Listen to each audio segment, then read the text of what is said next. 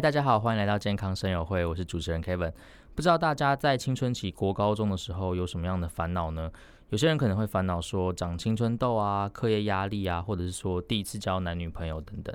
但 Kevin 我在国高中的时候最大的烦恼是看着身边的朋友一个一个开始长高，但我一直都没有长高。对，没错，今天健康生友会邀请了马偕医院淡水分院儿童内分泌科的黄世刚医师来跟大家谈谈长高这个问题，身高这个问题。欢迎黄医师。嗨，主持人好，各位听众大家好，我是淡水马偕儿童医院黄世刚医师。黄医师好。很多男生可能都会在意就是身高这一块啊，那很多家长可能也会苦恼说自己的小孩长太矮这件事情，比别人矮一截啊。我觉得我最印象深刻的是，我很久之前有听到别人在开玩笑说，在台北市男生如果没有170的话会算半残所以就是他就是在讲说，可能很多男生把很多女生把身高，男生的身高当作一个择偶的一个门槛，就是可能在交友软体上面就会说就是男生要170以上，或者男生要180以上，那如果没有180请左滑，就是这样。所以想先问黄医师说，个子矮的人觉得男生还有救吗？基本上要看这个矮的时间点是发生在什么时候啦。如果我发现说其实都已经发育完成了，过了青春期才发现身高不够高，那接下来要调整身高可能就必须靠姿势啊，或是一些像是增高垫等等的辅助方式。不过我想 Kevin 刚刚讲的没有错吼，就是身高的确是我们观察这小朋友或是我们正常成长一个很重要的指标，甚至在医学上我们还把它讲到身高的成长就是一个小朋友的生命真相。所以一个小朋友他长不高其实是有暗示，会给我们一些暗示说会不会是有一些生病的状态啦。那所以说我觉得比较需要注意的大概就是要把握小朋友在青春期之前或青春期这段时间身高成长的速度，那个会是一个非常重要的指标。盖黄医师说小朋友长高是一个生命真相，对，所以意思是指说，如果我在青春期前，就是可能幼稚园、小学这段期间嘛，如果长不高的话，代表说可能身体的健康上有一些问题，是这样吗？对，因为长高，其实我觉得长高这件事情就是小朋友身体在做的工作，就像我们平常上班拎着公事包去把每天的工作完成。那小朋友的身体他每天就是在做长高这件事情。所以你可以想象说如果我今天去上班，我工作做不好，该交出来的这个文件没有交，老板指派的任务没有完成，那会不会就是说我前一天生病熬夜，或是家里出了什么状况？那小朋友的身体也是这样，当我们发现说一个小朋友的身高成长速度有问题的时候，其实也是暗示着我们说他的身体会不会有某个状况，比如内分泌系统啊、营养系统啊，甚至心血管系统出了什么问题这样。那如果说因为小朋友可能对他自己的身高不会到这么的在意啊，如果说我是家长，那我要怎么去观察可能在青春期前我的小孩他要长多快，就是一年可能要长几公分，这样才算正常的。OK， 这个问题非常好，因为其实长高速度就是它的关键啊。其实我们儿童内分泌科医师在看这个高矮，我们觉得它是一个参考指标，可是速度其实才是更重要的。那其实我们从我们刚出生一直到我们进入学校，甚至到学校之后，都有一个把关的机制存在。那比如说刚出生，我们其实0到5岁这段时间会还蛮频繁的被爸爸妈妈带去打预防针。那打预防针的时候，其实医师就会评估你的身高是不是 OK 的。不过比较需要注意的是说可能4岁5岁之后打预防针的机会变少了，那到上小学的这段期间可能就没有专业人士在帮我们注意小朋友的身高的成长。那这段时间其实小朋友4岁之后啦，平均每年至少大概要长5公分，那他的大概4到6公分是一个可以接受的范围。不过如果你发现说青春期之前我们身高一年长不到4公分，那这个大概就是得需要一些医疗的专业的介入。那爸爸妈妈也会很担心啊，那我是不是都要很紧张的随时去量身高？我觉得倒也不必，因为其实上了小学之后啊，我们小学大概每半学期都有那个健康检查。对，那在健康检查的时候，学校也有把关的机制，如果他发现你长的速度不够快，或者说这个身高落到地标以下了，这个爸爸妈妈就会接到一个身材矮小或身高生长迟滞的转介单。哦啊，小朋友就得拿这张转介单来找这个专业的医师协助这样子。那我很好奇哦，就是刚才黄医师有提到说，可能一年长4到6公分算是正常的嘛，然后小于4公分以下算是就是可能会算长得比较矮，对，长得比较慢有问题的。那这个4到6公分它是看遗传吗？还是说因为可能到我们可能上学的时候不是都会排那个就是高矮会排顺序嘛？那如果说大家可能婴儿时期大家都是长同样的大小，那这样子叠上来，为什么会有人比较高，那有人比较矮，会差那么多？对啊，这其实遗传也是蛮有绝对的影响啦，因为我们我们的身高或是最终成人的身高，其实或是长高的速度，其实很受到爸爸妈妈的身高和成长状态的影响，所以可能这4到6公分就是一个范围，那在这个范围里面都是正常的，但是或许这个爸爸妈妈身高比较高的这些小朋友，他们可能每年都比如6公分的这样的长。比如说我最近门诊就有一些爸爸，爸爸180，妈妈170，那这样的小朋友可能他这个4到6公分成长的这个速度，他都会每年大概维持6公分左右这样的成长。那这个4到6公分除了说跟这个爸爸妈妈的遗传有关，它跟人种当然也会有一些关系。那但是小朋友这个成长速度很重要的一点就是，他大概就不脱这个范围，只要脱离这个范围，那就要找找看有没有什么其他症状啊，或者是会让我们担心的事情，特别是一年长不到4公分这个部分。那所以长高超过6公分这样子需要注意吗？也会需要注意，所以你会发现说长太快也不行，然后长太矮也不行。所以 Kevin 可能回想起来，你以前小时候是不是发现有一段时间你好像都比别人高，对，或是长得比较快？对，那其实4到6公分是我们在青春期这个快速生长期之前的速度啦。那如果我很早就进入快速生长期，我可能就会在同侪之中好像看起来都比较高，可是我的成长期也会提早的结束，那最后人家还会在长高的时候，我可能身高就停在那个地方。所以青春期之后长6公分以上是有可能的，也是蛮合理的。可是呢，如果不是在青春期之前，那我们就长高到这么快的速度的话，当然就会比较需要小心了。因为我自己回想起来，我其实小时候大概1、2、3年级的时候，大概算是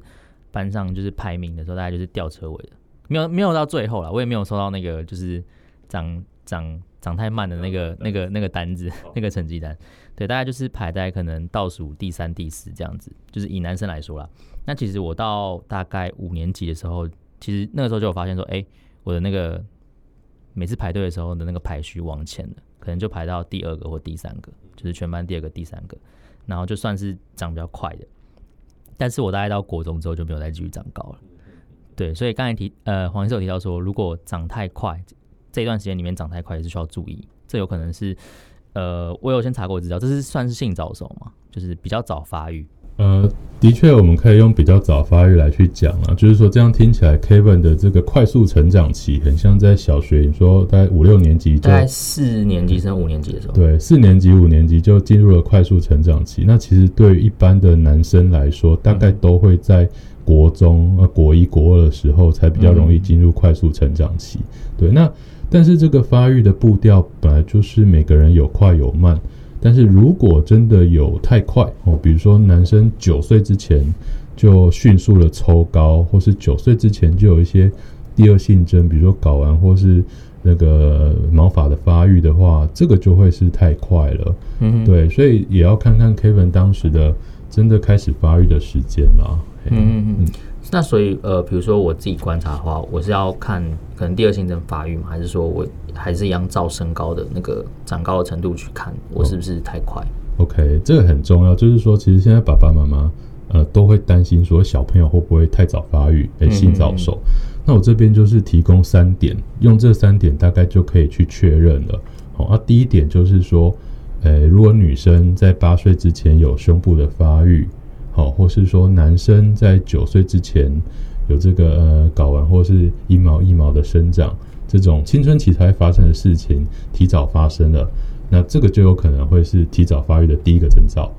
那如果父母发现了这个状况，接下来就要看看第二个变化了哈。第二个变化就是我们刚刚讲的长高的速度。嗯，如果我们发现，它接下来这一年来长高速度居然都超过6公分，好，那这个又配合我们刚刚讲的第二性征提早在这个女生8岁前、男生9岁前出现的话，这个就是有符合医学上性早熟的定义了啦。那当如果那个小朋友有符合这样的状况，其实医生的首要目的也还是要帮他们找找看是不是有任何的疾病在作乱这样子。嗯，对。所以性早熟有可能是其他疾病导致的。对对，所以像如果真的很严谨的符合女生8岁前或男生9岁前发育，的确有不少疾病会造成这样的状况。嗯，对。那如果发生真的有检查出来是性早熟的话，目前的话会去做药物治疗吗？还是说要怎么样去处置？我们会看第一件事情啊，因为主管我们青春期发育步调的这个东西叫脑下垂体，它在我们脑袋的中枢，所以基本上我们还是整体医生检查治疗的方向还是先确保说，小朋友的健康是没有什么生命危险的。哦，那并不是说我的脑部的问题，或是子宫卵巢的问题，甚至是我睾丸本身的问题导致我太快发育。那我们排除了这个部分之后，接下来就会看这个小朋友的发育步调。那如果他的发育步调很快，可是在这个很快的发育步调下，身高增长速度没有比较慢，那最后预估出来他的成人的身高比较矮的时候，才会考虑是不是要用药物去介入这样子。嗯，对。所以说其实用药的也不多，如果真的有发现的话看状况。对，然后这个有时候也还是会跟父母讨论他们的期望。嘿啊，对。所以是会画那个吗？就是我之前有看过，就是画预估身高的那个曲线图。对，我们也会做，就是把他的身高预估的变化画在图上来去判断这样子。哦，然后就是可能跟他或是跟家长讨论说这个身高你 OK 这样吗？第一件事情，因为治疗其实并不是那么容易啦。其实它这些药物大部分都是一些针剂型的药物，所以等于是说也要看看小朋友的想法啊，然后家属的期望这样子。对，所以其实在我的门诊，我大概都还是会有一些卫教文章，会让家属先回去稍微了解一下，然后再讨论这样子。对，那刚才有讲到是性早熟这个问题啊，那如果说真的发现可能不是性早熟的关系，但是他还是长得比较矮的话，是不是就是生长激素比较缺乏的小孩会发生这样的问题？这是其中一个原因。就像我们刚刚一开始提的，就是说小朋友他的身高增加的速度如果落在低标每年4公分以下，代表他的身体一定有某些事情做不好。做不好的原因可能就是比如说有生病啊、被拖累之类的，所以生长激素缺乏是其中一个。那其他像是内分泌，比如说甲状腺素不够，或是营养不良、维他命 D 不够等等的，都是有可能会导致它的生长速度不如预期。对，所以医生我们的首要任务大概就是要先帮小朋友去找找看有没有哪个地方是有生病的状况这样。所以如果都排除，就是可能他的内分泌的问题。也不能算是内分泌，因为生长激素也算是内分泌。对啊，没错。就是通常啦，治疗上来说，如果除了就是帮他排除这些问题之外，如果他真的就是想长高，会有这样的家长吗？就是也还是有，因为现在真的大家都蛮关心身高的。就是可能他都是符合正常的，对，但是他还是想要让他的孩子高一点。会就是临床门诊上会看到这样的人吗？有其实还不少那通常他们都会就是打生长激素吗？还是说他们会怎么？这个我们就会跟他讨论。因为一开始其实小朋友要长高，不外乎就是运动、营养、睡眠三个方面全部先顾好。我们先跟他讨论说这方面有没有哪边你可以先透过生活或饮食去加强的。那如果真的后来有判断说他真的是生长激素不够的这群小朋友，他们用药之后得到的好处和身高增长的幅度比较大，那我们就会看就会再跟父母讨论是不是要接续这样的治疗啦。那其实我想大部分的父母都会想说用一下生长激素看会不会长比较高。那医学上也的确是有一些文献说好像会有不错的身高的增加，但是现在有一个问题，就是这个东西并不便宜。所以有时候家长听到了生长激素治疗的一些流程和费用之后，就会稍微有点打退堂鼓这样子。对。黄医师可以帮我们就是稍微讲一下说生长激素它大概是怎么样去让人长高的吗？生长激素它其实就是我们刚刚有提到脑部里面有一个东西叫脑下垂体嘛，它就是脑下垂体分泌的一个激素。那你可以把这个激素想成是一个指挥家，就指挥身体正常的成长发育。所以说大部分的人对它的印象大概就是说可以帮助小朋友来增加身高，但是它其实也肩负了身体 很多其他的部分的任务，比如说它可以这个增加我们蛋白质的合成，那蛋白质其实就是我们组织肌肉的一个原料嘛，等于是说可以让我们的肌肉的发展会更好。那身体很多需要这个建构的部分都会要有生长激素来去帮忙啦。那以身高的部分的话，生长激素它就会作用在我们的骨骼上面，会让骨骼去延长这样子。因为我知道生长激素其实成人也会多多少会分泌 一点点嘛，就是在做蛋白质合成这上面。对，没错。因为好像蛮多运动员，就我有看到那种产品是做那种运动员，对，运动员生长激素可以让蛋白质合成这样。对，那可能会有很多家长会有另外一个疑问啊，就是生长激素它这个荷尔蒙打下去之后，它会不会造成可能癌症啊，或者说有其他的副作用？其实我觉得这样思考是蛮合理的，因为你想想看，我们刚刚讲生长激素它的作用就是增加蛋白质的合成，那它同时也会增加我们细胞的分裂。对，那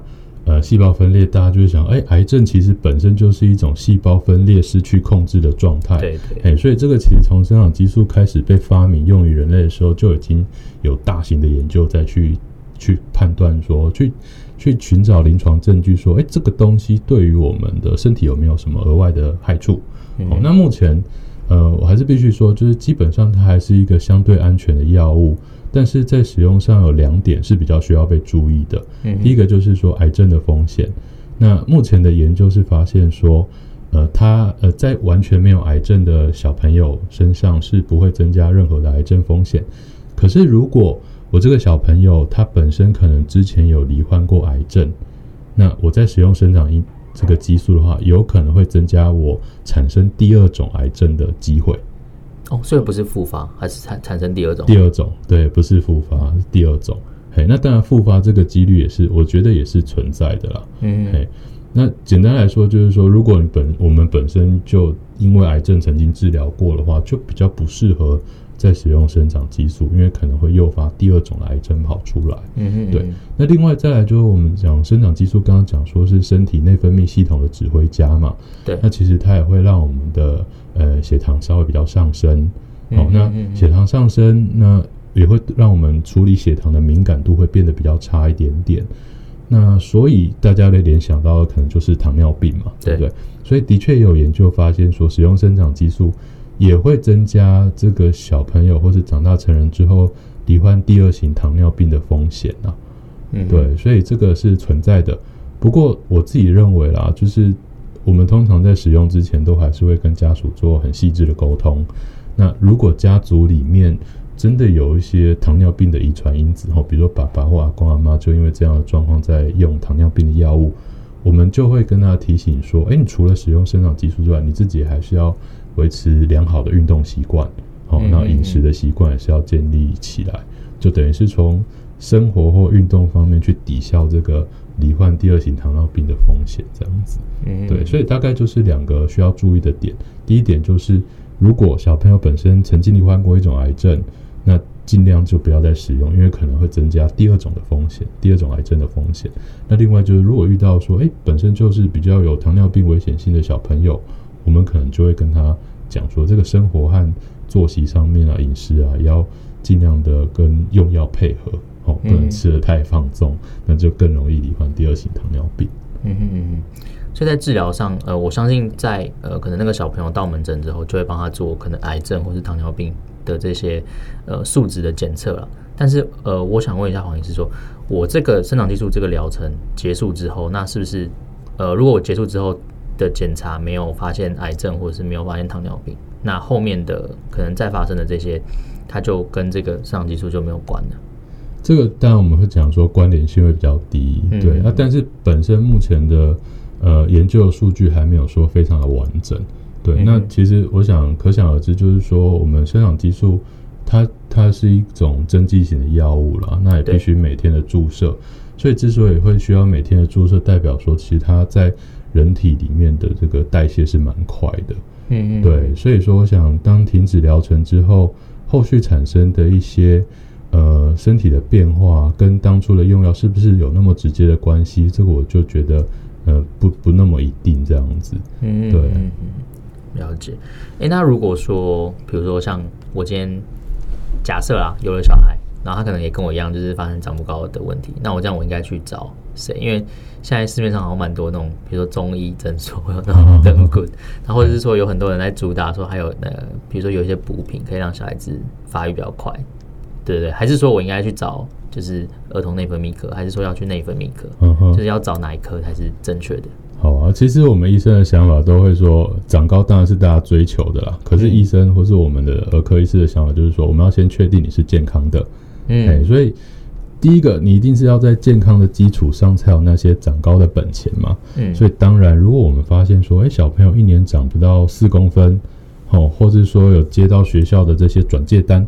第一件事情应该是要去找儿科医师啦、嗯欸、那任何的儿科医师都可以做一个初步的筛检或检查、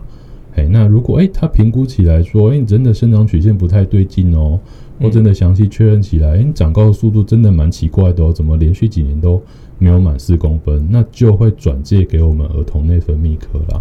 哦、那当然家长要直接找儿童内分泌科也是一个选择，嗯嗯嗯，所以到儿童内分泌科，通常黄医师会做的第一件事情是什么？第一件事情当然就是从头到脚看一遍会从，因为我们影响身高的因素真的蛮多，有一些遗传疾病它本身哦也会影响身高，所以小朋友第一件事情来，我大概第一眼就是看面相哦，因为我知道有些可能遗传疾病会影响到脸部的那个长相，对不对？对，有些遗传疾病它可能比如说会让额头比较明显，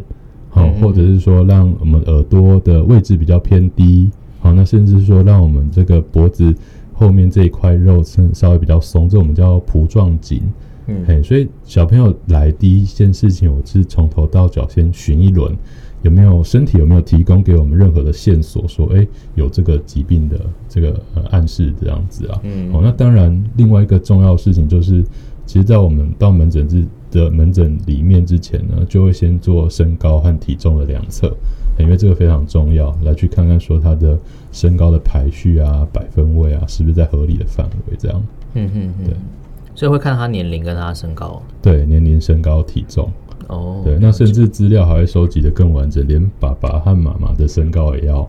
嘿，啊，甚至爸爸的发育状态，哦，比如说我们也会问问看说，爸爸会不会是小时候都偏矮小？后来国高中才突然抽很高、哦、这个是一种大器晚成型的体质，或者是说也会再问问妈妈的出经的时机，那等于是说不只是身高啦，连爸爸妈妈的成长发育的步调，我们儿童内分泌科其实也都要确切的掌握，才更有办法让我们从整体去评估这个小朋友的身高和发育状态。嗯嗯嗯。那因为我们刚才聊的是生长激素造成的身高不足嘛，然后我想问一下黄医师啊，就是除了生长激素之外啊，刚有提到说运动、睡眠还有饮食也很重要嘛，那他这要怎么样去算是说去界定啊？我要怎么知道我运动的够不够，吃的够不够，或者说我睡的够不够？嗯哼，这个大家就有不同的判断方法。其实运动来说好了，就是我们一般会建议说小朋友如果真的要运动到够，嗯。够的那个状态下是小朋友会喘的、欸啊、就会说有点上气不接下气，然后不太能够聊天、啊欸、然后会喘的状态，这样每天至少半小时到60分钟、哦欸、有些小朋友会说或是有些妈妈说她每天都有运动啊、嗯、可是我们在细问说你运动的时候在干嘛，就可能在跟别人聊天、欸嗯、所以当你真的要上气不接下气，然后有点累的那个程度，那个运动的程度才够啊。这是运动这一块。那饮食的部分，其实我就觉得我常常都跟我的小朋友讲，或者我的病人讲说，今天你要一个小朋友啊长得好，那其实你就是效法原始人的饮食就可以了。怎么样是原始人的饮食？原始人他们很少加工，他们几乎没有什么加工食品嘛。对，他们吃的其实都是原型食物。那原型食物就是说，这个食物它出现在这个世界上就是长那个样子。比如说鸡蛋，鸡妈妈把它生下来就长那个样子。那蔬菜，田里摘下来就长那个样子。然后鸡肉，从鸡身上拿下来就那个样子。那原始人其实他就是去摄取这些天然的大自然为我们准备的食物。那我们的身体也是这样子被设计的，所以有这样的食物的帮忙的话，就会长到 理所当然的高度啦。那现在因为我们人类其实很会，我们人类其实是一个对自己很好的种族，就是我们会不断的制造很好吃的东西，吃得越来越精致这样。对，什么这个素食啊，或是说经过面包店，面包香香的，这个其实都是有添加一些就比较高热量的油脂啊、糖分的，就对自己太好了，但是那不见得真的是我们身体所需要的。那睡眠的部分则是会建议至少我们9点半到10点之间就躺到床上了啦。这么早？对啊，其实蛮早的齁。对，那这个也是我认为还是不脱我刚刚讲的原始人的概念。你想想看，原始人他们其实晚上根本没有什么灯光，根本没有灯，那火熄灭了就睡觉了，早睡，然后这样身体自然就会长到很不错的高度了。对，那小朋友的话，因为现在真的是比如 3C 产品太多了，有时候功课也太多了，但是我还是会建议说尽量还是养成良好的睡眠习惯，因为早点睡，9点到10点之间上床啊，10点半之前熟睡，会有助于我们深夜的这个生长激素的分泌啊。对，所以他不是说要睡满8小时，是说在9点半到10点半就躺下去睡觉。对，其实睡的时间当然很重要，但是那个睡的时间点更重要，因为我们大部分生长激素的分泌都是睡觉之后大概40分钟左右开始分泌，而且又是深夜分泌的比较多。所以即使有一些有真的要使用生长激素的小朋友，我们也会建议说，你就是在要睡觉前施打，就是模拟人类正常睡眠或是深夜的时候生长激素比较充足的状态这样子。所以如果接受生长激素的治疗，它也是在可能前1个小时打，然后打完睡觉这样。对，有点像睡前喝牛奶这种概念。对对对，大概就是这样概念。所以古时候的人讲说几米多几寸这样，就是小朋友就是睡觉就是慢慢的长大这样子。对。那我想问黄医师，我刚才突然想到，就是是不是说他在发育青春期的时候吃的稍微有点微胖的会抽比较快，因为他养分很够？对，这个概念是蛮正确的。就是如果是那种瘦的，太瘦，食欲不好那种，就会发育比较慢，因为他的可能蛋白质或者说他的营养素不够，会受到影响。就是说，其实我们有发现，以发育太快这件事情在小女生身上比较常见。很多在门诊妈妈或爸爸带来的，我们看到都是其实体重都有过重，然后或是到肥胖的程度的。然后这群小朋友他们发育的速度就会比较快一点，但是快可能就是会短时间内长得比较高，可是也不见得真的是好事，因为他们可能就提早抵达这个成长期的终点。然后后来就可能产生说，虽然我这样营养很好，胖胖肉肉的，那我有一段时间比别人长得很快，可是到后来别人都还在长，但是我却停了下来，这种状况也还是有。对，所以不一定这样是比较好的。对，就是我觉得我自己的想法就是过于不及都不好啦，刚刚好就是最好这样子。对。然后刚才你有提到另外一件事，就是睡前打生长激素这件事。对，就让我突然想到说，可能有些小孩他在接受这个治疗的时候，他是不是年纪会比较小？那他这个是针剂，他要怎么去？他自己打吗？还是他爸妈帮他打？这个针剂大概跟我们一般人脑袋里所想象的那种像打预防针那种长长的针不太一样，因为其实当初创立就是制造这些生长激素的药厂，他们也都有为这些药物本身做一个更适用化的注射器啊。等于说它的针可能都短短的，然后可以透过很精确的刻度的调控，那让一些大概小学阶段的小朋友如果愿意学习的话，也有办法自己操作。不过我想比较小年纪的大家都还是父母会帮忙这样子。对。那他会像现在他有那种自行施打嘛，就是我不用自己手动，就是不用手动自动全自动化，对，全自动有这样吗？因为我知道上激素的那个注射，它其实跟胰岛素的注射的那个比是蛮像的，对。对，那我知道胰岛素现在可能台湾可能目前比较少见，但是它在中国大陆那边有那种。对，佩戴在身上有，其实我们也不少病人有在用。他会就是，可能24小时，他时间到，他就会帮你打。对对，现在生长激素有这样吗？目前还没有这样子。最主要是两者的差别是，生长激素大概每天注射一次的，它的量就 OK 了。但是胰岛素因为还随着我们人的饮食和作息，这个需要的胰岛素的量会有高低的不同。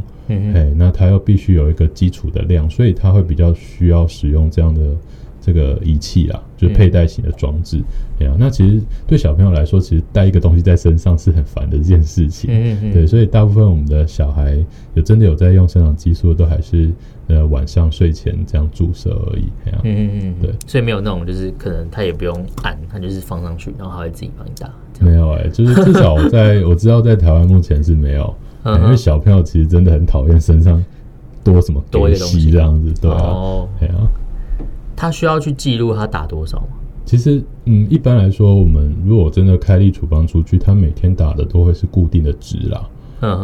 那记录的话，其实你每天都打固定的量，大概也不用太多的记录。不过有些家长还是蛮仔细的，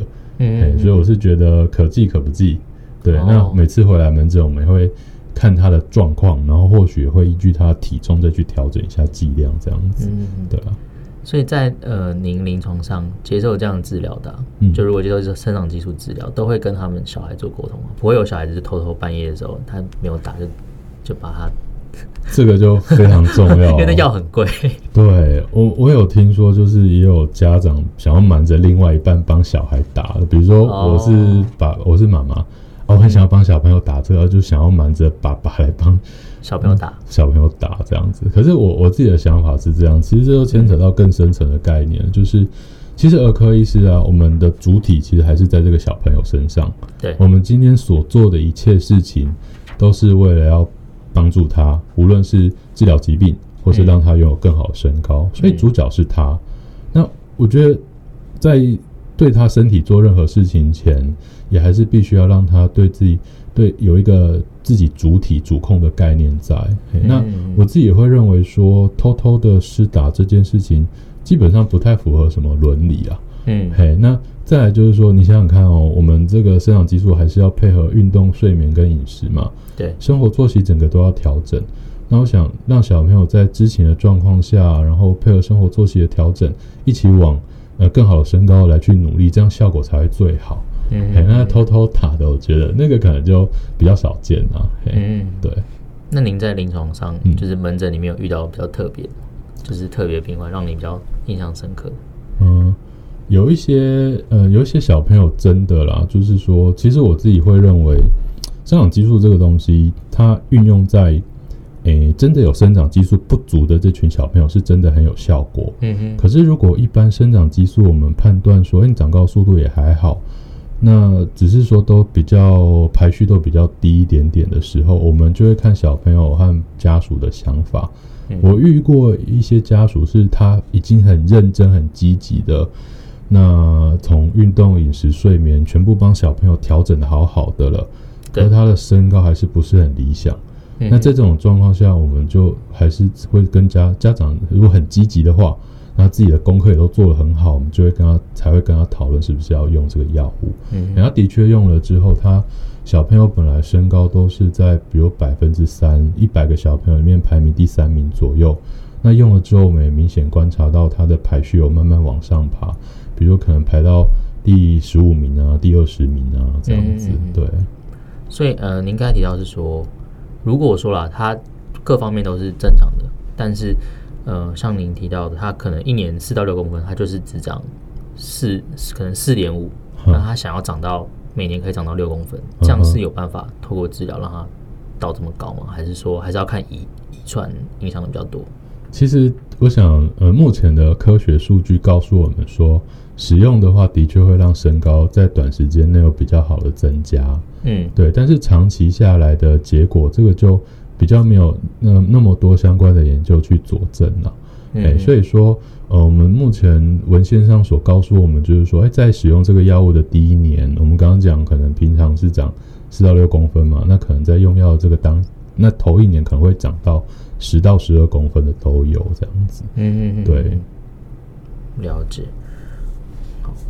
应该差不多了。那个黄医师有想要补充的吗？好，我最想要跟各位爸爸妈妈分享的就是说，身高它对一个小朋友来说是一件很重要的事情。一年如果真的长不到4到6公分，特别又在小学的阶段发生这件事情，请一定要让专业的儿科医师评估。但是在我们注意身高这件事情的同时，也不要真的太在意这件事，因为身高到最后它就只是一个我们认识一个人的第一印象而已。那我们小朋友将来的成就啊、发展啊，那至于说会不会过得快乐，能不能找到他自己的人生目标等等的，身高可能影响都还是微乎其微啦。那我想，我们身为一个儿科医师，最重要的事情是我们要看的是有没有病，有没有生病。对，那如果小朋友真的是一个健康成长的状态，那也没有明显的疾病的话，是不是真的需要说用一些药物啊，或者来帮他增加身高？我觉得这就是需要详细跟医生讨论的了。我蛮同意刚才黄医生说的，就是身高不算是第一印象啊，但是它不是一个就是决定你这个人价值的一个很重要的东西。对，那黄医师是不是也有自己的那个粉丝专业？对，我自己因为家长现在真的很关心发育和身高这一块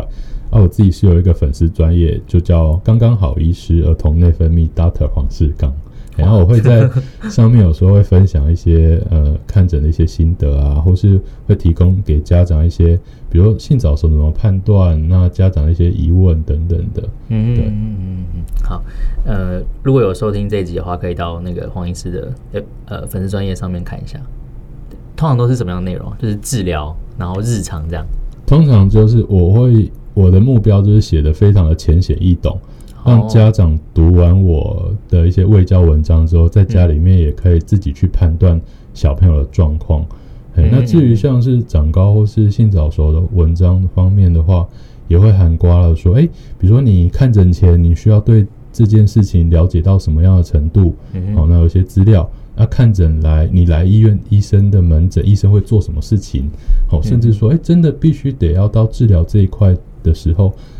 治疗上有没有什么副作用等等的？对，其实目的就是要让家属放心啦。对，所以有兴趣的听众可以到黄医师的粉丝专页上面去看一下他的发文的内容哦。那我们今天非常谢谢黄医师跟我们分享关于长高的秘诀啊。虽然我可能已经来不及啊，古板已经密合了。但是如果你正在收听健康生活会，然后家里刚好有小孩，或者说亲朋好友的小孩有长不高的问题，对，那可以咨询黄医师的门诊哦。好，谢谢。对，可以来找黄医师，或者你加他的那个粉丝专页，可以直接密你嘛，对不对？我们会看状况啊，因为有时候真的太多有问题的家长很多的。对，不过我想粉丝专页上或是我自己个人网站提供这些资讯，绝对是对家长非常有帮助的。对，可以先做好功课，然后再寻求专业医师的帮助，这样子。最后还是要呼吁一下在听节目的爸爸妈妈们，如果说有观察到自己的小孩有像刚才有提到的，就是身高一年长不足4公分这个状况，那又或者是说你现在正在接受生长激素的治疗，不要因为新冠肺炎的疫情就比较少去回诊，或者说没有追踪病情。长高的机会只有一次不要像 Kevin 我就是已经过了这个黄金期，那现在才后悔。健康生活会的节目就到这边咯，我们下期见，拜拜。